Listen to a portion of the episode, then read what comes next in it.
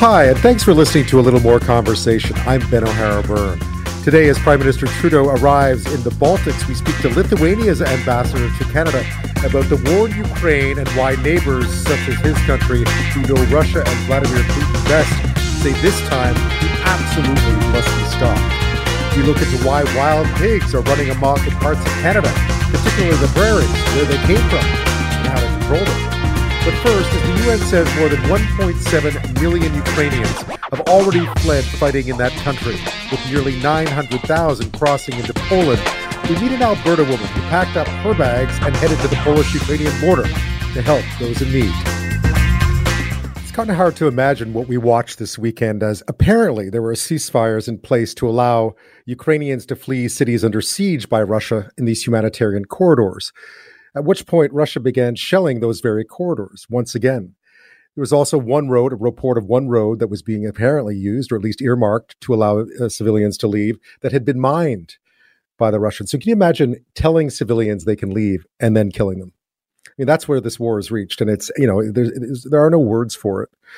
Overall, though, of course, the humanitarian crisis is huge now, the largest fastest growing refugee crisis in Europe since the Second World War, according to the UN. Um, and Russian forces are intensifying their shelling, food and water, heat, medicine, all scarce in cities under siege. Again, the UN Refugee Agency says the number of people who have fled the war in Ukraine has now increased to more than 1.7 million people. 1.7 million. Olga Okarenko is one of those who made it to Romania, fleeing the destruction in her hometown of Kharkiv. Whenever here somebody asks me where I'm from, and I said Kharkiv, the expression, the facial expression was like as if I arrived from Hiroshima. I saw I, saw the reaction on the face, like they, they, were feeling sorry for me. And then I remembered everything that was going on there, and I and I uh, broke broke down, and it's very difficult. One of those many fleeing Ukraine right now. That's Olga Okarenko from Kharkiv. Again, Russian cities or Russian forces continue to pound Ukrainian cities with rockets after announcing these limited ceasefires. There's another one apparently on the way. Uh, in a few hours. We'll see how that works out. One of the places badly hit, of course, continues to be the city of Mariupol, the southern port city. No electricity, food shortages, hospitals operating in basements, and a second evacuation attempt of up to 200,000 people on Sunday failed because, once again, the Russians started shelling.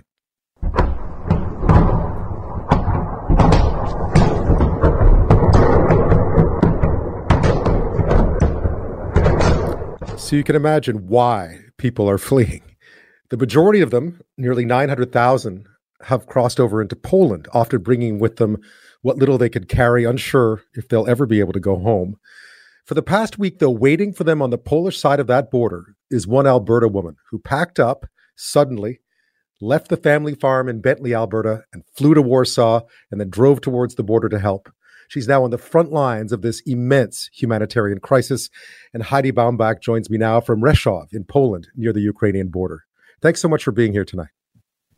Thanks, Ben. No, it's great to have a chance to catch up and chat a little bit. Tell me a bit about how you got there. I mean, or where you are now and how you got there. well, right now I'm in Rzeszów. Um, that's very convenient as it's about an hour away from the border. So close proximity. Um, I left Canada sometime late last week, I think Friday ish, and um, ended up in Warsaw because that's a city I'm a little bit more familiar. And obviously, as you follow the needs, that takes you a little bit closer to the border. And a very kind man uh, let us use his apartment. So here's where I am. Tell me about. I mean, you're a violinist. You have a music studio in Alberta. You're you you live on a farm. You um, sold wheat to buy the ticket, which is which is how. What made you decide that this was going to be? Because you made this the decision quite suddenly, obviously. You know what? There you you can take a number with that. There, I think, are a lot of people scratching their heads. It was a flurry of information to be processed in a short amount of time. I mean, obviously, there was the gut inkling that there was something that I needed to do over here, some some need to help with. Um, also, understanding the area, I knew that I had to get here sooner rather than later in order to actually be of some. And you're seeing it now. People are so much more organized than they were a week ago. But a week ago, there were some very, very different needs and concerns. And it was important to me that I arrive in time to be able to help address some actual needs here rather than just, you know, being in the way. Tell me a bit about what inspired you to go. What was it that I mean, I think a lot of us have been horrified and, and shocked, or, or, at least you know troubled by the images, wanting to help. But what made you decide that the right way to help would be to to pack up and go? Gosh, Ben, you know, and that was the thing for me too. And I think you know, in our area, especially this day and age, we're almost desensitized to a lot of this stuff. I mean, I I'm very guilty of this. I'm incredibly distanced and cynical, and you know, the world is a dark, scary place. That a lot of times, you know you just see what pops up on the news and shrug your shoulders and what can you do, right? But for me, for me in this situation, first of all, it's it's my roots. I very, very strongly feel that, you know, both sides of my family came from this region. If my grandparents, if my great grandparents hadn't made the choices that they made, this would be me. This this very much could be me had my ancestors not made the decisions that they made and the calls that they made. And you know i do. I own a business. I have a house. I have a farm these people don't have money to buy deodorant you know like there's there the and the only difference there is birthright and this just it seems so personally unfair that there's so many of us in canada who are there simply because of the decisions of people three, four generations removed. And there's people coming over every day with only the clothes on their backs and what little's in their suitcase. And, you know, there's very few people that can just pick up and hop on a plane. But I happened to be in a season of life where I could do that. And I just, I couldn't not. I couldn't, I couldn't not. What did you find when you arrived? I mean, I know it can always be uh, sort of discombobulating, so to speak, when you think, I'm going to go help out. And then you land somewhere, you're like, wow, this is big. Where do I go? What do I do? You know what, Ben? To be honest, it wasn't discombobulating. I was very impressed. Um, I've always had a really deep respect for the Polish people and Polish society. And obviously I'd come to Warsaw at a point when the trickle up effect of what was going on at the border hadn't yet reached the city. But I've honestly just been so impressed and inspired. You know, Poland isn't a country with resources or pockets, anything like Canada's, but the way they've responded, the way they've organized, the way they, I really, if anyone were to ask me, they really are doing everything they can here for the people on the ground. Yes, the border situation was very chaotic for the first few days. And the city I'm in, Rzeszów, is about an hour away. And you could definitely tell there were very high concentrations of people for the first few days. But, you know, they've done their best to streamline, to disperse, um, they're loading people in charter buses. The lineups are organized. Yesterday, when I went to the refugee camp, they had signs posted. It's it's very clear that everyone that can step in and help organize is organizing, and it's it's really been it's been kind of special to see the progression of that as time goes on. Yeah, tell me about those early days because I think a lot of us um, watching what was happening at the borders understood that there was this great increase because we spoke to people in Ukraine who were heading for the Polish border. That there was this sudden surge of people leaving. Uh, what was it like when you first got there, and what were what were you doing? Well, the first the first day I went to the border was I was waiting to pick up a car full of people, and I mean, obviously, you can already tell from the chaos, the breakdown in communication you're having. You don't know if the person you're going to meet is going to be there that hour or that day or the next day. And, you know, the thing that struck me, some of the criticism I'd encountered in coming over here is, oh, there's going to be so many A groups. You're just going to be in the way. And yes, but anything big takes time. And those first few days, I will never forget this the people were coming across the border, and the only aid that was there was these three or four guys in safety vests with a shopping cart full of toilet paper. And, you know, there were maybe some bottles of water there. Someone had moved in a few porta potties. But those first days, you know, no one had anticipated this. No one had planned on this. And you know, to these people's credit, they were doing a great job of emergency services and medical care and getting people in and out, but traffic was congested. It was it was a very confusing time. And you were just helping people, picking them up and getting them to places where they could stay. You know, already by that point, Ben, it had gotten to a point where you could hardly rent a car. You could hardly already people were anticipating what was coming. So the fact that I ended up with a rental car I was pretty much the last one in the airport. And that was, you know, that was very early on in these days. And safety is a concern. You have women and children walking across the walking across line was about 60 hours long at that point. And you have women and children crossing, you know, in in very vulnerable states. And so to have someone there able to meet them and you know be a safe person that was very much in need at that time it still is but again, there's organization there now so that when these people are crossing, they're very quickly mobilized into the correct where they're supposed to be. But at that time, there was so much confusion. It just, it wasn't, you know, it wasn't the safest environment. I'm speaking with Heidi.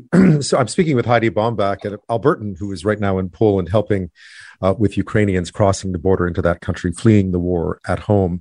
After this, we'll talk a bit about the people she's met and what she remembers about who they are, where they've come from, and where they're headed. That's after this. I'm back with Albertan Heidi Baumbach, who's speaking to me tonight from Poland, where she's been volunteering to help all those crossing uh, the border from Ukraine, fleeing the war, heading into Poland. Uh, many more than half a million people now already have crossed from Ukraine into Poland. Uh, tell me a bit about the people you've met, because it must be such a variety of people from places and the stories they must be telling you. Oh, Ben, it's been, you really you really do see the best of people. You're catching them at their most vulnerable, but also their most real. And, you know, the kindness I've seen, even just from, you know, the guy helping me figure something out at the gas station to the owner of this apartment. You know, there was a mix up on Airbnb, and this guy had already lent his farmhouse to another family of refugees. And we arrived here at this apartment, and he had his laundry hanging up and he had his bag packed and you said you he said you come in here i'll find somewhere else to stay.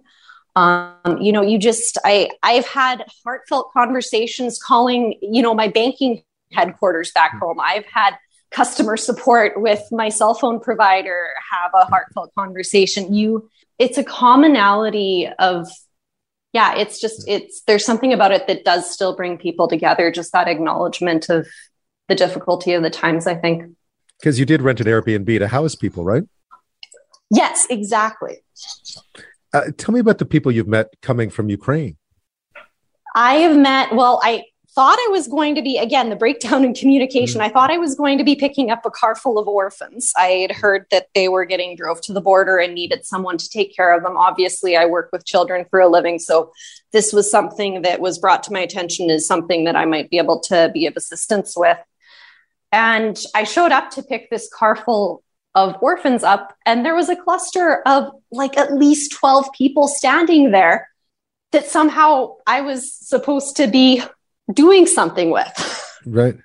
So it was what it ended up being was it was a family that was working in affiliation with an orphanage over there. And you know, with Ukrainian culture, the family unit being such a strong bond bonding force and also the reality that a lot of these women were crossing without their husbands.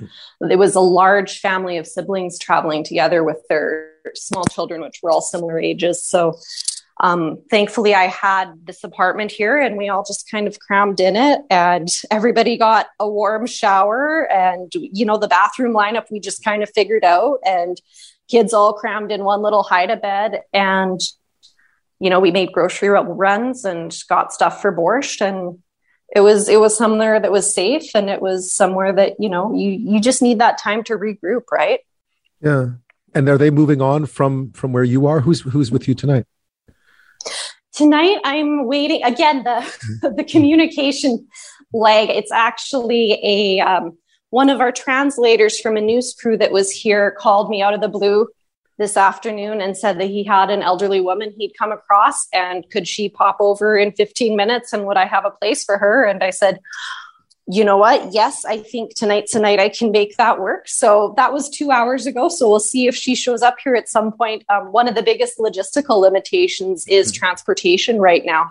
Right. So, you know, a lot of these people are just at the mercy of whoever can give them a ride when. What do they bring? What are people bringing with them across the border? And what are they telling you about what they've just seen? That's a really good question, Ben. Um, what I've been seeing here, you know, the kids obviously kids are what you first notice. Um, the kids are very happy to have some space after sitting in a vehicle for five or six days. They're happy to run around. They're happy to do somersaults on furniture.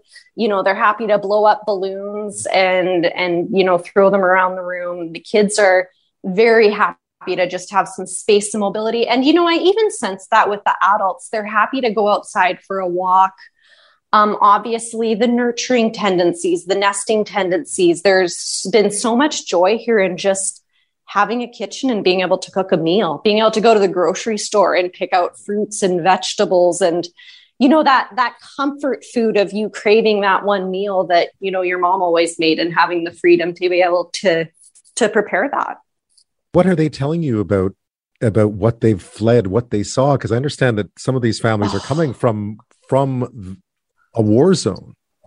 Oh, Ben, it's nothing really prepares you for that. You know, there's a thing that we do with our girlfriends where we'll just, you know, sit up talking until three and four in the morning. And nothing really could have prepared me for the conversation going into the neighborhood of the night that the bombs started dropping and you know they they tell stories about you know they they went uh, we went to the church and we pray and we pray you know going to the church to literally pray because bombs are dropping. The one woman um, pulled out her phone and showed me this video, and everyone was sitting in a semicircle like we would in a at a bonfire, except it was in some sort of concrete underground structure, and you could hear the bombs falling in the background. And she just pointed to one woman, and she said, "That's my mom."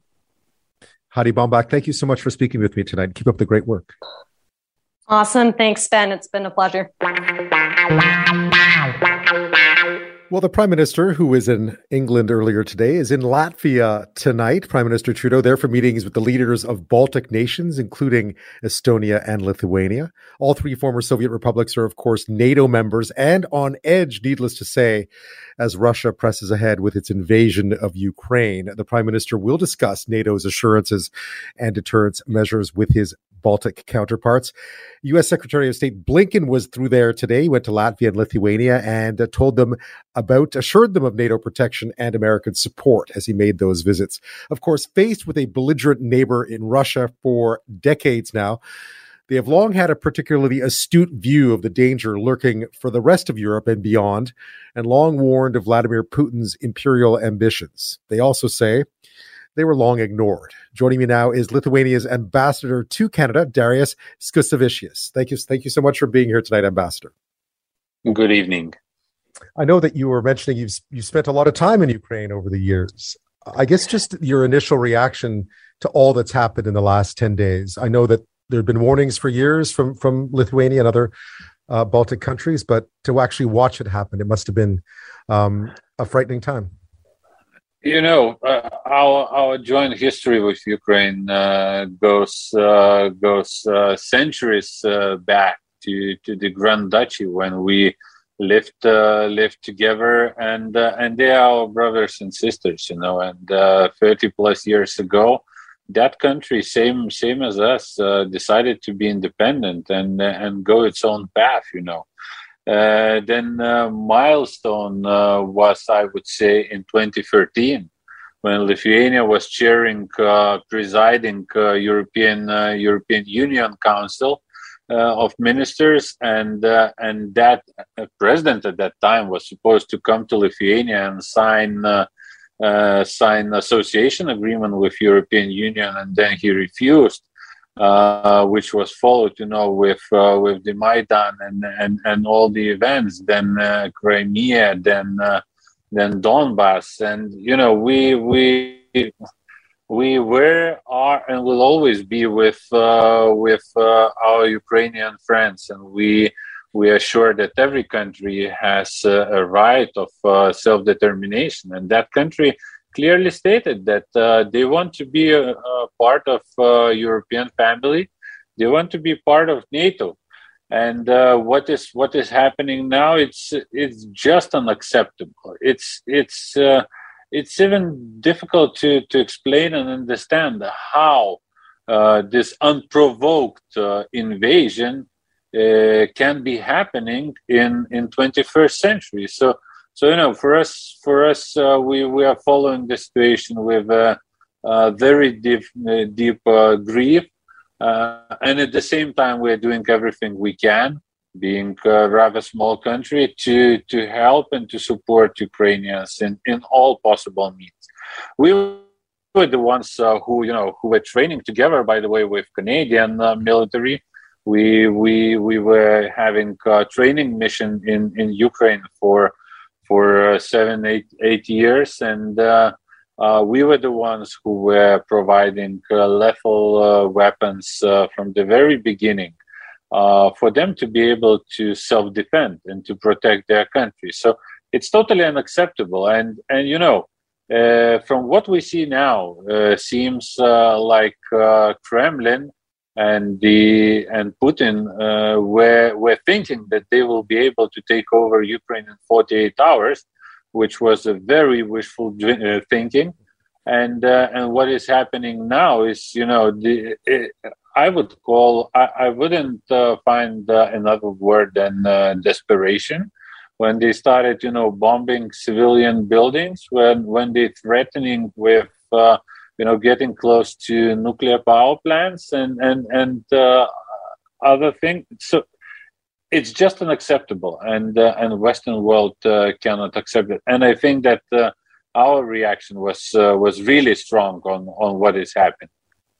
Um for years you and Estonia and Latvia had essentially a war- warning the world that that Putin was not to be trusted on this.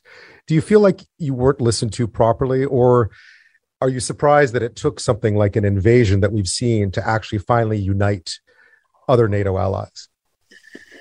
Yes, we we have a very very specific relation. Let's let's put it like this to to to the big neighbor to the east. Uh, uh, we were occupied for for almost uh, 50 years. Uh, then, when we declared uh, our independence, uh, uh, actually, it's this week we will celebrate 32 years. you know, in in months to come, they they were trying to overtake legitimate government with with the tanks in in main streets of of Vilnius, and they and they failed. You know, so and and you know from from the very beginning, uh, I would say in the in the modern history in in recent decades, 2008 uh, had to be a clear wake up call and signal for for Western world when uh, when Russians just came and uh, invaded and took over 20% of Georgia. then in 2014, they took over Crimea. Then they started the war by, by the proxies in uh, Luhansk and uh, Donetsk uh, regions of, uh, of Ukraine. And we were telling each and every time uh, the, the Kremlin, like uh, president of, of Russian Federation, clearly has the imperialistic approach and he wants to restore so-called Russian world and and uh, and this is uh, this is very very dangerous uh, scenario. We we were telling from the very beginning. And therefore we were always saying that uh, sanctions must uh, must be painful. Uh, that person and and his country must pay the price of doing what is unacceptable and and and unaligned with international norms. Therefore you know for for us unfortunately, we we saw all all the signals, and therefore we we were always telling that uh, we should help more. Look, Ukraine was uh, was nuclear country, and uh, and uh, by the agreements uh, ensuring their security, they gave up all their weaponry. And where, where we are now, you know, our responsibility is to help them protecting themselves. Back in 1994, of course, Lithuania's ambassador to Canada, Darius Skusevičius, is speaking with me. We're talking about uh, the war in Ukraine. Of course, uh, Lithuania borders both Russia and Belarus, uh, two of the aggressors in this conflict. Tell me a bit about how much more dangerous is it now in the Baltics than it was before. If if Putin is testing his luck in Ukraine, obviously remind listeners that that uh, Lithuania is a NATO country, has been since 2004. Um, but how much how much danger do you think you and your and your neighbors are in right now, given what's happening in Ukraine? Yeah, so talking about uh, our our region, about Baltic countries, uh, first of all, we have to have in mind that, that uh, uh Belarus uh, is also participating in those uh, military actions against Ukraine. Uh, planes are, are, are, landing and taking off uh, from uh, from Belarus. Uh, military is being put at the border, etc., etc., etc. Which uh, which shows us the uh, Russia coming even closer to our borders, being militarily fully incorporated thanks to Lukashenko to uh, to you know they, they are at the border of, of the Baltics from from both sides with Kaliningrad and and the Belarus now. Therefore, uh, security architecture uh, changed dramatically, and uh, and seeing that uh, one country unilaterally can you know unprovoked unprovoked can start the war shows that shows us unpredictability and uh, this leads to the need to rethink the security architecture of, uh, of Europe. And we clearly see uh, first, uh, first signals and uh, addition of the troops uh, from Germany. Additional troops today. Secretary Blinken, Secretary of State Blinken, is is in Lithuania. again, announcement about additional troops coming from from US uh, Canada's decisions to increase uh, their troops in uh, in Latvia. So uh, I think everybody understands that uh, security environment is changing, and you know, but we won't be scared. We just need to continue doing our homework. Even even Germany, if you are following recent statements, agreed decided to increase their defense spending. You know, so this shows that uh, all Europe understands the threat coming uh, from the east and uh, is getting ready for that. Threat, of course, that your country had been pointing out, as you mentioned earlier, for a very long time now. I'm speaking with Lithuania's ambassador to Canada, Darius Skusevičius. Uh, right after this, we'll talk a bit more about NATO, Article Five. Um, you know the the, the article that says that company that countries will come to the defense of another member if attacked, uh, and again the security architecture, as uh, Mr. Skusevičius was was mentioning. We'll be back with that after this. I'm back with Lithuania's ambassador to Canada, Darius Skusevičius. He's speaking to me tonight from Ottawa. We've been talking about the invasion of Ukraine. Of course, Lithuania, a NATO member since 2004, uh, borders both Russia and Belarus. Uh, Mr. Skusevičius has spent a lot of time in Ukraine as well. Just from your perspective, as someone who knows Ukraine so well, where do you think this war is going? Nowhere. Nowhere.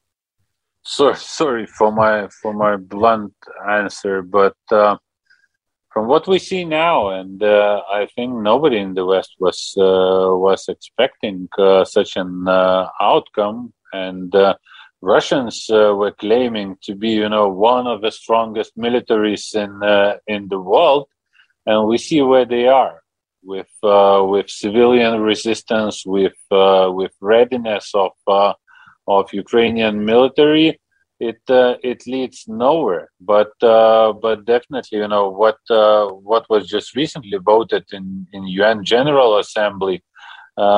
the world must do everything we can to stop the aggressor, to stop uh, uh, to stop them from from killing uh, innocent civilians, including children, women, including bombardment of civilian infrastructure, um, houses, hospitals, kindergartens, etc. we have to do everything we can to stop him. Would that include a no-fly zone? That includes, uh, you know, with fly zone, it's uh, a lot of speculation. And uh, as as I understand from today's talks in in in Europe, uh, there is an agreement to continue helping Ukraine to protect its uh, airspace. I, I wouldn't go into specifics, but we should know that it's uh, it's very easy to to shout out no-fly zone, but we should uh, count uh, all the all the consequences coming from that, uh, which is also direct involvement into into military conflict of of NATO which uh, which means that uh, which which means uh, many many different uh, things. You know, I wouldn't go into detail, but uh, yes, the West understands the need to help Ukraine to protect its sky, and uh, looks like uh, additionally to to stingers to other protective equipment. Uh, Western community is ready to continue supporting them and increase the level of support to help them to protect the sky. How important do you think it is this time to mm-hmm. make sure that Vladimir Putin is in a situation not to do this again? I mean, how much how important is it to, is it to see this one to the end, whatever the end may look like? I I, I think that uh, everybody understands the importance and uh, and significance of the ongoing work. Is uh, because you know with uh, with starting this war, uh, Putin and uh, Kremlin, Russia violated all possible international agreements, including Minsk agreements, including UN uh, Charter, including uh, follow-up documents, uh, Helsinki Final Act, etc., etc., etc. So this shows us that uh, we we cannot uh, rely on on the agreements and uh, uh, you know, Ukraine, what what after? You know, what's next? Uh, will it be Georgia? Will it be Moldova? Or will he target Baltic countries or Poland? So uh, it's uh, it's our war in in 21st century, and Putin has to be stopped. I'm speaking with Lithuania's ambassador to Canada, Darius Skusevičius. We're talking, of course, about the war in Ukraine um, and the view from Vilnius of Vladimir Putin and Russia at this point. Tell me a bit about about NATO's how NATO has helped Lithuania and what more you would like to see from NATO allies such as Canada to ensure your protection. You know, I, I think uh, the changing security architecture uh, clearly shows us that uh, we have to rethink, as, as I was mentioning before, uh, European uh, security architecture. And uh, if if we were talking about air policing, and that was the actual and still is actual mission in in the Baltics uh, looks like it's time to start speaking about uh, air defense and uh, much stronger control of uh, of that space. Uh, we see increase uh, of number of soldiers, but of course, every country has to do its own homework and modernize military. Take the lessons from from what is happening now and to adapt, rearrange, and prepare militarily to avoid uh, to avoid uh, further escalations and, and, and worse in Europe. Because your country spends more than 2% of your GDP on defense, uh, as NATO asks. Canada does not. Do you recommend now expect to see other NATO allies start to increase their defense spending to at least meet that commitment? Uh, look, I, I think it's uh, up to every country to, to decide. Uh, as far as I understand, this is the commitment to, to be spending two percent of uh, GDP on the, on on on uh, on defense matters, and Lithuania is doing that already for for several years. Even now, we even talking about two point five percent. Uh, maybe even this year. And we are even talking uh, today. I've heard my president uh, in, in the interview saying uh, and speaking about uh, possibility to increase it to to three percent of uh, of GDP. Darius Skusevičius, thank you so much for your time tonight. I appreciate your insight, um, and uh, and of course the friendship between Canada and Lithuania continues. Thank you. The problem with pigs. This may not be an issue everyone is familiar with. I wasn't really that familiar with it. I saw another article this weekend about it and thought, I, I want to talk about that tonight. So wild boar, it turns out, are running riot, and that's a bit of an exaggeration, but they are running amok to a certain extent in parts of the prairies and other parts of Canada, and leaving a bit of, pa- of a path of destruction in their wake. Here's what they sound like.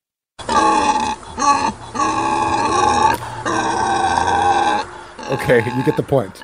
Um, big, smart, furry, adaptable to cold weather, it turns out, quick to reproduce, and always, always hungry. What my next guest calls super pigs. So, where do they come from? Where are they going? And how do you stop them? Dr. Ryan Brook is an associate professor at the College of Agriculture and Bioresources at the University of Saskatchewan and someone who's been researching these surprisingly shifty swine for more than a decade, just one of a few in the whole country. Welcome to the show, Dr. Brook. A pleasure to be here. Thanks. So tell me about, I mean, for those listeners who don't know this story, this is a a problem with wild pigs. Where do they come from? So this we don't have any native pigs here in Canada. So these were all by definition introduced. And what happened in the 80s and 1990s was there was a push to diversify agriculture away from sort of conventional old ways. And so we had elk ranching and emu farms and wild boar farms. And so these wild boar were uh, domestic wild boar were brought over from farms in Europe to fill farms across the prairies, including numerous places throughout Alberta. Alberta is one of the bigger players in that. And so the idea was to raise them for meat and to a lesser degree have these high high fence shoot operations where you could go and and quote unquote hunt an animal inside a fenced compound. Uh, and that worked to a degree, except the market never really took off. And so there was always escapees that were going under fences, through fences, over fences. I mean, they're they're quite uh, much like Houdini and being able to get out. But even worse was when the market kind of collapsed after 2001, a lot of people just cut the fence and let them go. And that's where the problem really took off. And these things, of course, are, are very large. Uh, the biggest one we've handled was uh, 638 pounds, so just uh, almost 300 kilograms, absolutely massive. And they're very hairy. And so large size and fur means that you can survive a Canadian winter quite well, actually, and they thrive. And then, of course, some of these initially come from Siberia. So we shouldn't be shocked that they've done, but I think we are surprised how successful they've been and and living in the wild. They eat almost anything. They have uh, six young per litter on average, and so we've just seen this absolutely exponential expansion of these across the and and indeed the the overwhelming part of the problem is here on the Canadian prairies. How is it that I mean you you referred to them at one point, and I think you just mentioned why, but as super pigs because of their ability to adapt, and it seems like they're almost tailor made to survive in uh, in a place like Alberta. Absolutely, you have animals that are originated from Siberia and very very cold environments in Europe and Asia. Uh, so we shouldn't be that surprised they're successful. But in fact, we even made them more super by breeding them. And so one of the things that were people were told when they raised them on farms is if you want a bigger animal and uh, larger litters, and even indeed a domestic pig has an extra set of ribs, so you have a longer animal. So you crossbreed them with the domestic pig, and that's truly what made them super pigs. Is these are almost anything you'll see running around the landscape on the Canadian prairies is actually a domestic wild boar crossed with at least in to a little degree or in, in many cases to large degree with domestic pig. And so that the the really big animals those monster pigs that you see the four five six hundred pound animals those are surely hybrids. And that's what's made them animals that already have large litter sizes and and do well even that much more turbocharged I can't imagine running into a 600 pound crossbred wild boar. it's, uh, it's, it, it seems, I, mean, you, you mentioned it in, in, in, a recent article, but they do cause just a ton of destruction. Uh, yeah, they're they're listed. You know, a bunch of experts came together and said, let's make a list of the hundred worst invasive species on the planet, and uh, wild pigs were a clear, uh, clearly put on that list. They they destroy environments because one of the things about pigs that's different than our native wildlife is that they're rooters. They get their nose in the ground and they tear the ground apart. So elk and deer might come and graze and feed on some vegetation and, and barely even tell they're there. Whereas pigs come through and the ground is torn up and ripped apart, and they don't have sweat glands like humans. And so to cool off, they go into water and mud and they thrash around and they they wallow. And during that time they defecate in the water. And then we get salmonella we get e. coli we get uh, you know microorganisms that can affect human health and water quality gets destroyed. So they tear up environments. They eat anything from uh, insects to ground nesting birds to uh, amphibians. You can cut open a stomach and see nothing but frogs.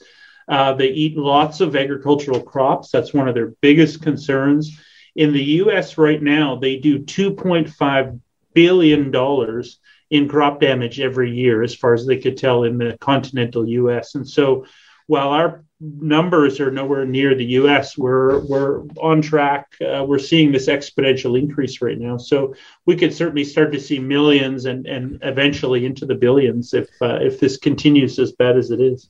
Speaking with Dr. Ryan Brook, Associate Professor at the College of Agriculture and Bioresources at the University of Saskatchewan, about the problem with wild pigs. Um, I understand, of course, now they're encroaching on urban areas. So now more people are paying attention to this issue.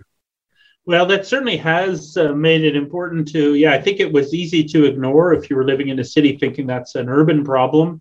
But we know from their, uh, of course, these things have a global distribution everywhere except Antarctica and they are major problems in cities around the world. If you go to Berlin right now, of course, an absolutely massive city, there are many resident populations of wild boar there um, in little city parks uh, all over the place. And so they are firmly established urban. You go to southern US states and there are uh, problems of you know of, of rural areas but they are coming into cities as well so it is becoming more and more recognized as a potential urban problem and looking at the district one of the major outcomes of our research over the last 12 years is documenting the spread of these pigs across the overall Canadian landscape. And when you when you look at that distribution, you see that indeed there have been problems for a long time of pigs near cities and there have been a number of sightings of pigs inside cities and so that's a part of our ongoing research right now is looking at you know when when and and what will that look like when pigs start to show up in cities and and worst case scenario actually start to become established and living full time or nearly full time within city boundaries are they dangerous to humans they, they can be. Uh, they're generally speaking, they're more nocturnal, and uh, thanks to hunters, they tend to avoid people because there is that landscape of fear. But there was in 2019, there was a woman uh, taken down and killed by uh, a group of wild pigs in uh, Texas. Uh, in a, in this is in an urban environment. She was right standing between her car and her house, and uh, was taken down and killed. So it's not common, but these animals are very aggressive, especially around food. And and you see some uh, problems in Asia where these animals learn to hang out around grocery stores, and they actually run at and scare people coming out with their groceries. They drop their groceries and run, and then the pigs grab that food. And so as, they're incredibly smart and they're always hungry and they will literally eat anything. And so that combination is where the challenge comes in is that they will they will be aggressive for food. And uh, so I expect there, while we're not uh, likely to see a lot of, of widespread, it, it, the potential for them, a, lar- a, large group of animals with razor sharp tusks, is uh, needs to be taken seriously for sure. And we always talk about how smart pigs are. Um, I guess I, I, I understand it to be true. In that case, I guess the the million or billion dollar question is how do you how do you stop it? There is uh, a real challenge, especially once they become established like they are in Canada now. Uh, early detection and rapid response is key, much like a house fire. You need to be on it really quickly and you need experts. This is not a DIY situation. You don't go out with your your 12 gauge you got from grandpa and try and take care of this yourself. This is absolutely calling the experts, and Alberta has that. So, Alberta has this amazing squeal on pigs program. So, if you see pigs, much like you jump on your phone and call 911 if you saw your neighbor's house on fire, pick up your phone and call squeal on pigs. and uh, they will come and deal with it. And so they use ground traps and and uh, and rifles if needed to uh, remove animals. And, and, one of the challenges, of course, is that if they get into urban areas, then some of those tools uh, that have been used, we've used helicopter to capture them very effectively. Uh, a lot of those tools become much more challenging, if not impossible, in cities. So there is a different there are different impacts like you know animals getting into gardens and and actually cemeteries are often damaged a lot by uh, pigs moving into there. And so the tools need to be a little bit different in trying to capture animals in urban environments but trapping is one of the best tools in the toolbox. And we are in fact seeing them move towards as you mentioned towards is this something we can expect to see in all major cities on the prairies I think some more than others. I don't think we're going to see them in Victoria anytime soon, likely. Uh, but uh, you know, if you look at our map right now, we have occurrences, for example, of pigs on on three sides: east, west, uh, and north of Calgary. And uh, of course, I know from my time living in Calgary before I came here was that uh, you know that river valley uh, moose coming down the valley is certainly not unheard of, and showed up on campus when I was there and so there's a real concern for Calgary there, especially with the River Valley, which which is great for so many values for recreation and wildlife and everything, but also means that can be corridors for animals like wild pigs. So certainly some cities more than others. Um, uh, Edmonton and Saskatoon are probably on my radar as being likely to be the first, but uh, uh, yeah, there's sightings, you know, not that far from Canmore as well, and so so southern Alberta is not without risk. And the problem with these things is they can go from two animals to 200 animals so quickly. And it, you know, whereas some problems sort of are relatively slow and you've got time to think and react. Uh, really, with pigs, what I would recommend to any city is have a plan now and a procedure and, and work this out and have a strategy in place now rather than trying to be reactive and go, oh my goodness, we just saw some pigs running around Tuscany uh, in Calgary, and uh, what are we going to do about this? And scratching your head and trying to respond because there is no time. You need to get those pigs out. Those things are reproducing continuously, so there is no breeding season. They're just having babies year round all the time, and so and it's only 115 days from pregnancy to to giving birth three months three weeks three days and those babies are on the ground and and they become sexually mature in perhaps four six eight months so this can explode from wow, we saw a few pigs in some part of Calgary to we've got resident pigs and they've just uh, you know had a number of litters uh, incredibly quickly. So the being proactive is absolutely my best advice for sure. Dr. Ryan Brook, thank you so much for your time tonight. My pleasure. Good to talk to you, Ben.